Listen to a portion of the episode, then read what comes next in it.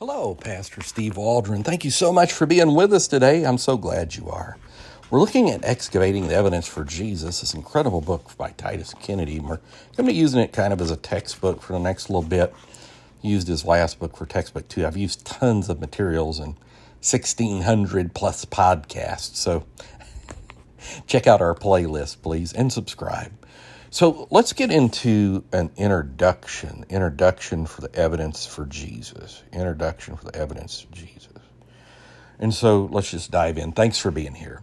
Jesus of Nazareth is widely acknowledged as the most important and most famous figure in history, regardless of beliefs about God, religion, the Bible, Christianity, or the church, even before researching anything, evaluating the prolific archaeological and historical material connected to Jesus and the Gospels, one must realize the effect Jesus had on history over the last 2,000 years. It's been immense.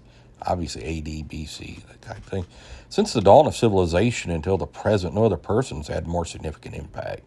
Amen. He split up history in two, so to speak. Looking only his story, history's his story. Looking only at the effect on history beginning in the Roman Empire during the first century going into the present age indicates the existence of a historical person and events that happened in a defined time and place. Although Jesus was born in a small village called Bethlehem the client kingdom of Judea at the eastern fringe of the Roman Empire, the name Jesus and the story of his life recorded in the four Gospels are known to some degree by billions of people around the world. Now, last statistic I heard 2.2 billion people in the world had never heard the name of Jesus. I've been to the uh, uttermost parts of Nepal, and that is true. They had never heard of Jesus, none. It is clear that the life of Jesus and the message he brought has had global influence. Typing Jesus in internet search engines can yield approximately 665 billion results, which, according to a study by Stony Brook University, ranks Jesus in the number one position. I find that interesting. It's like that one solitary life I can't remember who wrote that, but it's just absolutely fantastic. I want to say it was Hastings, but I don't think so. It may have been Philip Schaff, probably so. Because of the influence of Jesus in his life, disciplines such as art, architecture, literature, medicine, politics, economics, society, religion, science, and, and history all changed. The entire calendar year date system still used today throughout much of the world. It's even based around the birth and life of Jesus. BC is before Christ, AD is Anno Domini, the year of our Lord. And BC CE designations are equivalent.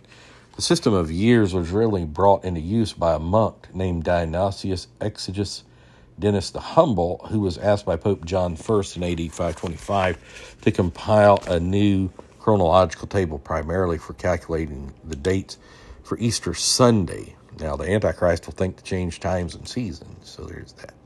Prior to this, chronology still revolved around the Roman emperors, although earlier church scholars such as Clement of Alexandria and Eusebius of Caesarea had also counted years from the birth of Jesus. While AD 1 does not line up perfectly with year 1 of the life of Jesus, in part because Dennis did not know or was not able to use chronological data from Josephus when composing the new system, the results were only off by a few years, and the method of absolute year dates have proved to be extremely useful invention.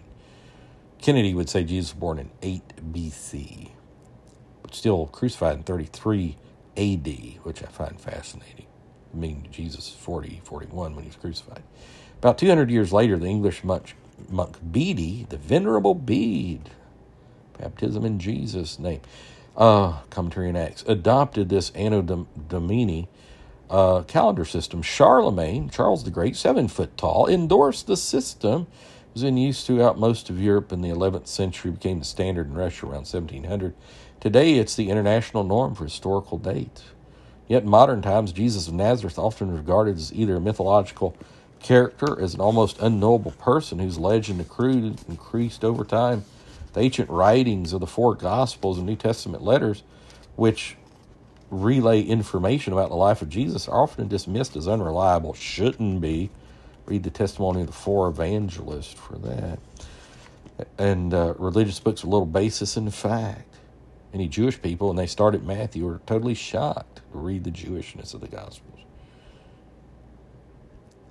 But archaeology and ancient historical facts, which contribute to our knowledge about the life of Jesus, the plausibility, the reliability of the Gospels paint a different picture, and that's true. So we're going to keep reading this and get into uh, overview of evidence for Jesus. But I mean, Jesus, historical figure, no doubt about it. So God bless you. Thanks for being here. Join us daily. Share with your friends, family, church family, and we will talk with you later. Bye bye.